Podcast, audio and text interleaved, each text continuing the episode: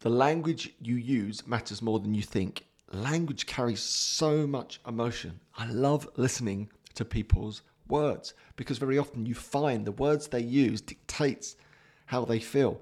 And we're normally completely oblivious of this. And I've been as guilty of this as anyone at times. For example, I started to use the word overwhelmed a lot.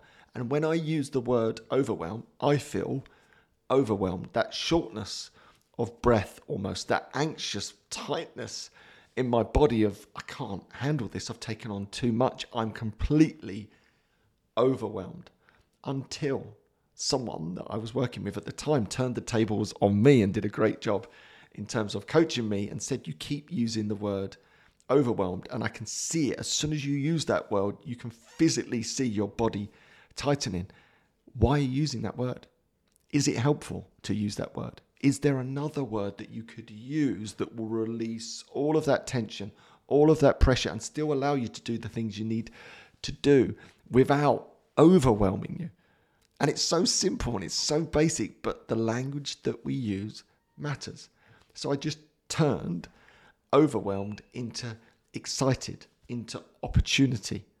I've got all this incredible opportunity to do all of these things. So therefore, I feel empowered to break it down into more manageable tasks and focus on the things that I'm most aligned with, as opposed to that one big, and just for me, it was word that was generalized and smothered my world and literally made me feel anxious and took my breath away to such a point I couldn't actually focus on what needed to be done. I just wanted to run away from it all and find my mythical cabin in the woods again and go and live in there with everyone else in their mythical cabins in the woods that are overwhelmed.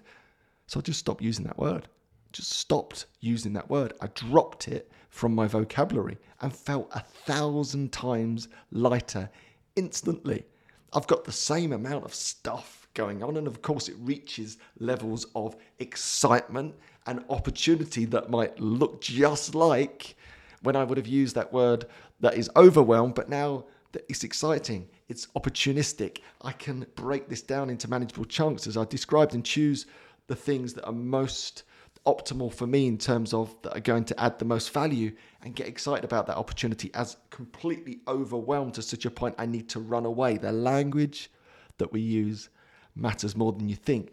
So, in your own language now, think about those keywords that add no value. They're just a word such as overwhelmed that actually put you in a really unresourceful state. If you notice those words, don't use them.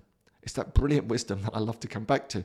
Do the things that make life easier and make them easy to do, and make the things that make life harder harder to do. It's a little bit like this. If there's a word that's smothering you with stress, don't use it. Change it into a different word. It's just a word, it's just a game. But by changing that word, it takes away that bag load of emotion. It might flip it into a space such as excited and opportunistic that actually feels exciting and opportunistic as opposed to smothering and overwhelming. And then all of a sudden, you can see things you couldn't see when you're tight and restricted because you're broad and, and open. And suddenly, it's easier to break that big task down into manageable chunks and you get the things you needed to get done, done. And all of a sudden, box ticked. There is no overwhelm. I whisper that word. There's only excitement and opportunity. All right, I thought I'd share that with you today. Your language matters more than you think. If you've got a word that's not serving you, change the word. All right, hopefully you enjoyed today's coach's note. I'll see you tomorrow, or maybe not.